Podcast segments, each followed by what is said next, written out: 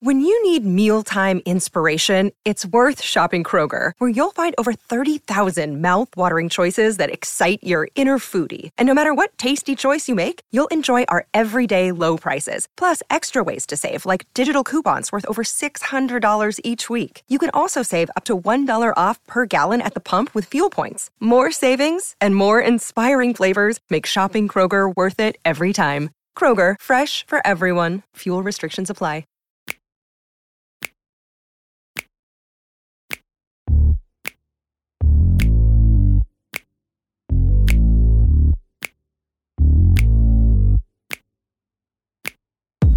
Hi, and welcome to the Saturday, September 24th, 2022 Wisconsin Badgers edition of the Land Grant Holy Land Tailgate Podcast. I'm your host, Matt Tamanini.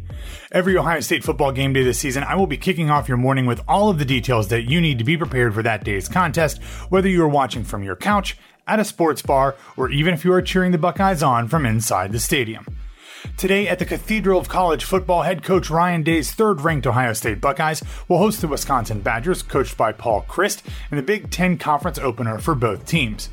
The game will air on ABC at 7:30 p.m. Eastern Time, which means that Chris Fowler will provide play-by-play with the blue-eyed Buckeye Kirk Herbstreit on color commentary and the goat Holly Rowe reporting from the sidelines. As always, the game can be heard on both 97.1 FM and 1460 AM, where the voice of the Buckeyes, the best in the business, Paul Keels, will be on the call, along with Ohio State and NFL legend Jim Lachey supplying color commentary and Matt Andrews on the sideline reporting. As of recording time, the forecast shows a very autumnal 65 degrees under partly cloudy skies in Columbus at kickoff, with a 2% chance of rain and wind around 6 miles per hour coming from the south. If you are heading to the game today, maybe jot down this information. The Horseshoes Wi Fi password for non students, faculty, and staff is OSU Fan Wi Fi. That is lowercase OSU, capital F, lowercase AN, capital W, lowercase IFI. As always, Ohio Stadium gates will open two hours before kickoff, so at 5:30 this afternoon slash evening. The doors to St. John Arena will open four hours prior to kick, or 3:30 p.m. today, if you would like to make your way inside to get the best seats possible for the skull session before the band's festivities get underway at 5:30. Joining TBDBITL will be the Reynoldsburg High School Marching Band, and even though I graduated from rival Pickerington, I spent most of my childhood living in Reynoldsburg, so I guess it is fair enough for me to say go Raiders. Starting at 4:30 p.m., FanFest will open on the south lawn outside of St. John Arena, and there will be free Marsha's Buckeyes available. So get there early, get there often, and bring one of those insulated bags so you can get as many free Buckeyes as possible. Put them in the bag and keep them safe so they don't melt before the game starts. Today's ramp entrance will commence at 7 p.m., followed by a traditional pregame script Ohio. At halftime, prepare to have chills and for them to multiply, as Biddle's intermission show will celebrate Grease at 50. Even though sports betting will not be legal in the Buckeye State until January 1st, let's turn our attention to the lines for today's game, which opened with Ohio State as 17.5 point favorites according to DraftKings Sportsbook. But bettors didn't think that that was enough, and the spread has ballooned to 19.5 as of recording time, with the over under number set at 57 points. Wisconsin's money line comes in at plus 750, while Ohio State's is at minus 1150. Ohio State is 1 and 2 against the spread this season, picking up their first win last week against Toledo, while the Badgers are 2 and 1 with their only loss being their straight up defeat to Washington State in week 2. Both teams are 1 and 2 when it comes to hitting the total points. Wisconsin has covered the spread in each of its last six road openers and each of its last four games against teams from the state of Ohio, not necessarily Ohio State, have gone under the total points line. Looking at a few individual player prop bets, DraftKings set the over-unders for CJ Stroud at 336.5 passing yards and 3.5 passing touchdowns and half an interception. They've also got TreVeyon Henderson at 72.5 rushing yards and half a TD. I'm not sure he's going to play. We'll get to that here in a second, so I might take the under on that or probably more than likely just avoid it altogether. In terms of receiving, DraftKings has Jaxon Smith-Njigba at 94 and a half yards, Marvin Harrison Jr. at 83 and a half yards, and Emeka Egbuka at 65 and a half yards. The book also has each of them at half a touchdown. I feel pretty darn confident that at least one of them will go over both their yardage and touchdown totals in this game. As you likely know by now, the Ohio State program no longer releases availability reports ahead of game day, but we do expect to get one two and a half hours before today's kickoff. Ryan Day has seemingly been very cautious with putting his players on the field this season if they have any type of malady, taking advantage of games against Arkansas State and Toledo to give guys time to get rested and healthy before the Big Ten portion of the schedule gets underway while when it comes to injuries, it would be foolish to take anything that Day says or even what appears on the availability report for that matter, at face value, it sounds like cornerback Jordan Hancock still is not practicing, or at least not consistently, and should be considered very unlikely to play tonight. Also at corner, Denzel Burke reportedly did not practice on Wednesday, but was at the Woody Hayes Athletic Facility. It is not clear why he didn't practice. It might have just been that the coaching staff wanted to give him a day off from one of the two full pads practices of the week, or if he's continuing to nurse an injury that has hampered him ever since camp, or maybe there's something else going on. We don't know at this point. He was there, but he was not practicing. Everyone else who has been out is likely to be considered at least a game time decision this week with Jaxon Smith-Njigba, Mike Hall, and Tanner McCalister almost assuredly playing. But as I kind of alluded to earlier, based on Day's cagey responses at press conferences this week, I kind of think TreVeyon Henderson is less likely to play. Day was willing to say that the running back isn't suffering from anything that they consider to be a long term injury, but he wouldn't give any insight into whether or not he would be back this week, even though he did say some of the other guys were expected to play. So Henderson could play, but I would not be surprised if he's a game time decision and then doesn't play at all. Turning our attention to the Badgers, they enter the game 2 and 1 with blowout wins against Illinois State and New Mexico State, sandwiched around a fairly shocking 17 14 loss at Washington State in week 2. On offense, the Badgers are led by junior quarterback Graham Mertz, who has thrown for 697 yards on 71% passing this season.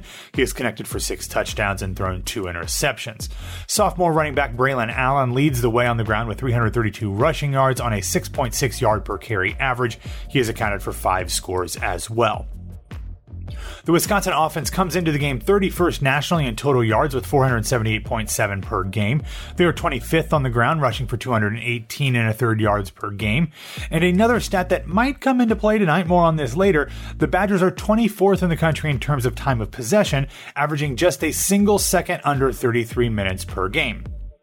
On defense, junior linebacker Maema Njongmanze leads the way with 19 tackles, two and a half of which were for loss. Fellow junior backer Nick Herbig leads the team in both tackles for loss with five and sacks with four. The Badgers come to Columbus with the 11th ranked defense in terms of yards allowed in the country, giving up only 246 per game. They are also allowing just 170 passing yards per contest, 19th nationally, and 76 yards on the ground, good for 12th. I would be shocked if Ohio State didn't beat at least one of those numbers in the first quarter and both of them by the end of the second, maybe even midway through the second, but we will see. Wisconsin is also tied for second nationally with seven interceptions, which is something to keep an eye on, considering that CJ Stroud has not yet thrown one this season. I am knocking on wood. All of that being said, Wisconsin clearly has not played an offense like Ohio State's, and those numbers are very likely to go up after this week. Obviously, how much they go up will be a key factor in determining the outcome of tonight's game. Okay, after a quick break, we will get into the Ohio State Wisconsin series history, advanced analytics for today, and predictions for tonight's contest.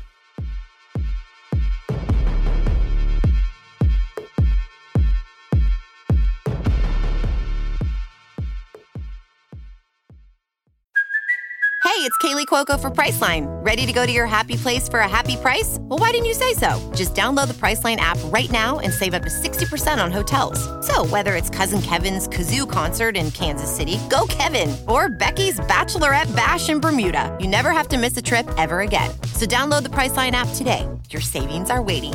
Go to your happy place for a happy price. Go to your happy price, Priceline.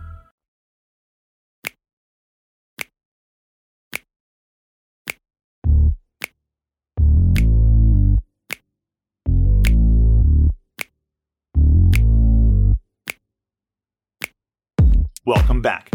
Now let's take a look at the series history between these two teams. The Buckeyes and Badgers have played 84 times dating back to 1913. After losing the first three games in the series, OSU holds a 61 18 5 record against Wisconsin. The last time that the Badgers beat Ohio State was in 2010 in a 31 18 game in Madison, and the last time that they won in Columbus was in 2004. The Buckeyes will look to win their ninth straight against the Badgers tonight. That streak includes three Big Ten championship game victories for Ohio State, including that epic and iconic 2014 59 0 Badger beating en route to the first ever college football playoff national championship. Three seasons ago in 2019, the two teams played twice. First in a 38 7 win at home for OSU, and then a month and a half later in Indianapolis for the conference title game, which the Buckeyes also won, but this time 34 21. Even if Ryan Day's squad does win tonight, the nine games will not even be half as long as Ohio State's longest win streak in the series. From 1960 to 1980, the teams played every year, and the Buckeyes won every time by an average score of 33.4 to 8.3 points per game, including five shutouts in eight years from 73 through 80. In the current win streak, the Buckeyes are outscoring the Badgers 34.1 to 17.4 points per game. Coming into the weekend, the Buckeyes are ranked third in both the AP and coaches poll and are receiving a single first place vote in both the media and coaches polls. The Badgers are the final team receiving votes in the AP rankings and are towards the bottom in the others receiving votes category for the coaches poll as well. Ohio State is technically in second place in the Big Ten East standings since Indiana and Penn State both have in conference wins. However, everyone in the division is undefeated except for Michigan State, which lost on the road at Washington last weekend. Similarly, the Badgers sit in the middle of the Big Ten West, technically behind division leading Northwestern, who has the only conference win on that side of the league, and also behind undefeated Minnesota, which will kick off their Big Ten slate against Sparty later today. I've already run through Wisconsin's statistical rankings, but for context, Ohio State is number one in the country in total offense with 565.3 yards per game, more than 10 yards per game more than number two Minnesota. They also come in 10th in scoring offense at 47.7 points per game. And conversely, the Buckeyes are 21st in total defense and 23rd in scoring defense. CJ Stroud is ninth in the country, averaging 313.7 yards per game, despite being pulled in the mid second half in each of the last two games. But he he is tied for first in the country with 11 touchdown passes.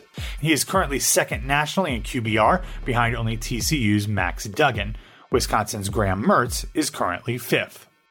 Okay, let's take a look at the advanced analytics. The Buckeyes currently sit at number three in the SP Plus rankings from ESPN's Bill Connelly, behind only Georgia and Alabama in that order.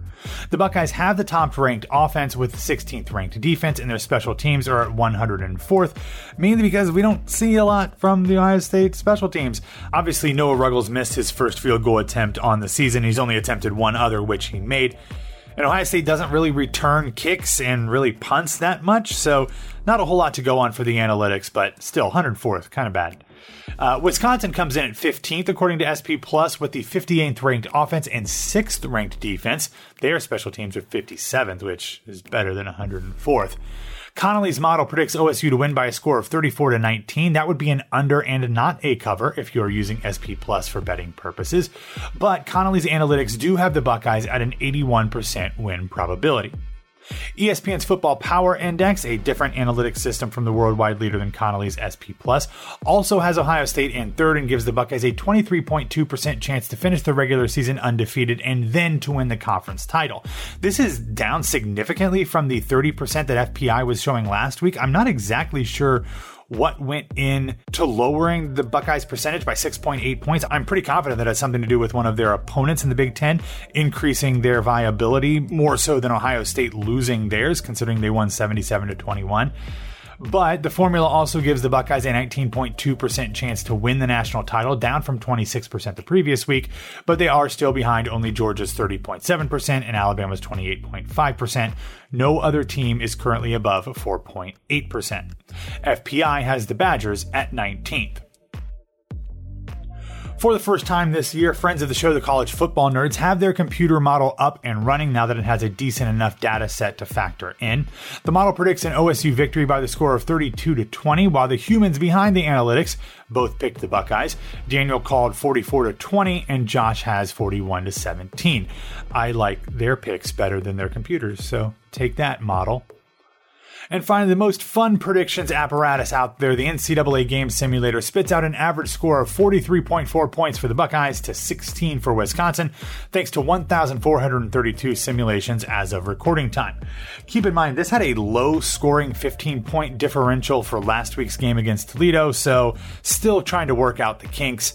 Obviously, the more information that the Game Simulator has to plug in as the season goes on, the more accurate it will become.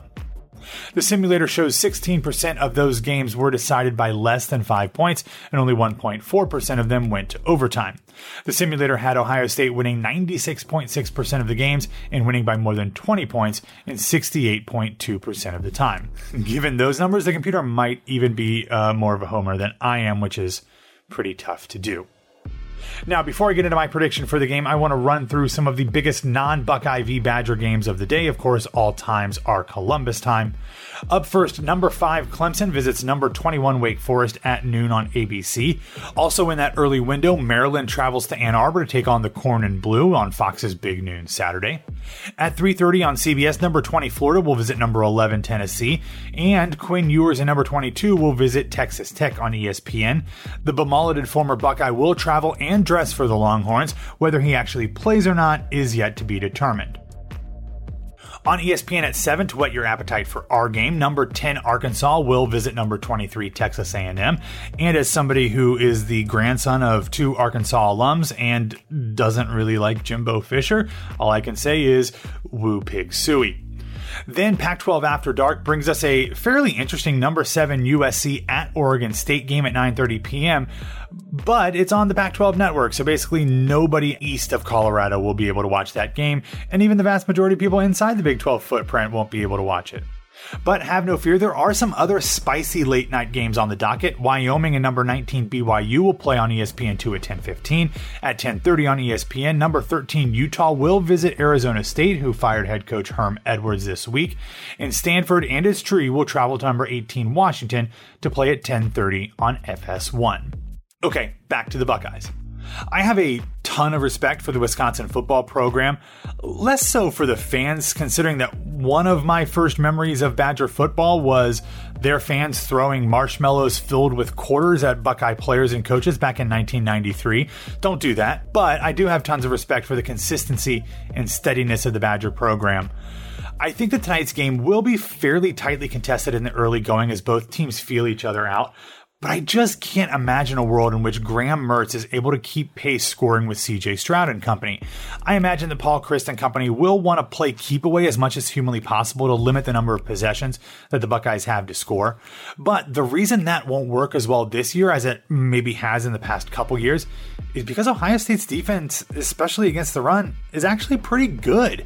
So the Buckeyes might not be able to score 11 touchdowns like they did last week, but does anyone actually think that they can't score at least five? Because I struggle to come up with a realistic situation in which Wisconsin puts up more than 35 points.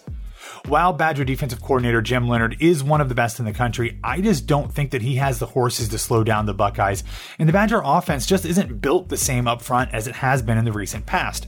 So while Braylon Allen is a really good back, he doesn't have the same type of offensive line blocking for him that previous Badger backs have had. So, because I don't think that Day will pull Stroud in a Big Ten game against a marquee opponent until he absolutely has to, I think the OSU QB will throw for 350 yards and four scores, while Miyan Williams and Dallan Hayden will combine for a pair of touchdowns on the ground. Take your pick as to who scores one or two.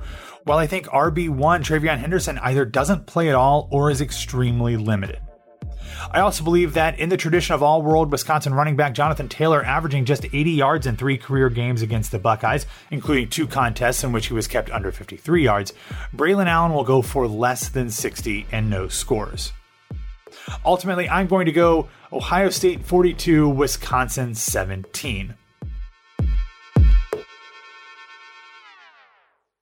All right, that is all that I have for you today. As always, Land Grant Holy Land will have you covered before, during, and after the game. I will be mashing buttons on Twitter during the contest, so please follow and share your thoughts at Land Grant 33 You can also follow me personally at BWWMatt. If you are not already, please subscribe to Land Grant Holy Land's one of a kind podcasting network. Throughout the entire college football season, we are turning out two podcast episodes nearly every single day. They are filled with news, analysis, and discussions that you absolutely need to be the most informed OSU fan possible. But we are also bringing you unique voices, topics, and perspectives that you won't find anywhere else in the Buckeye podcasting universe. So, with all of that out of the way, thanks for listening. We'll talk to you soon. And as always, Go Bucks.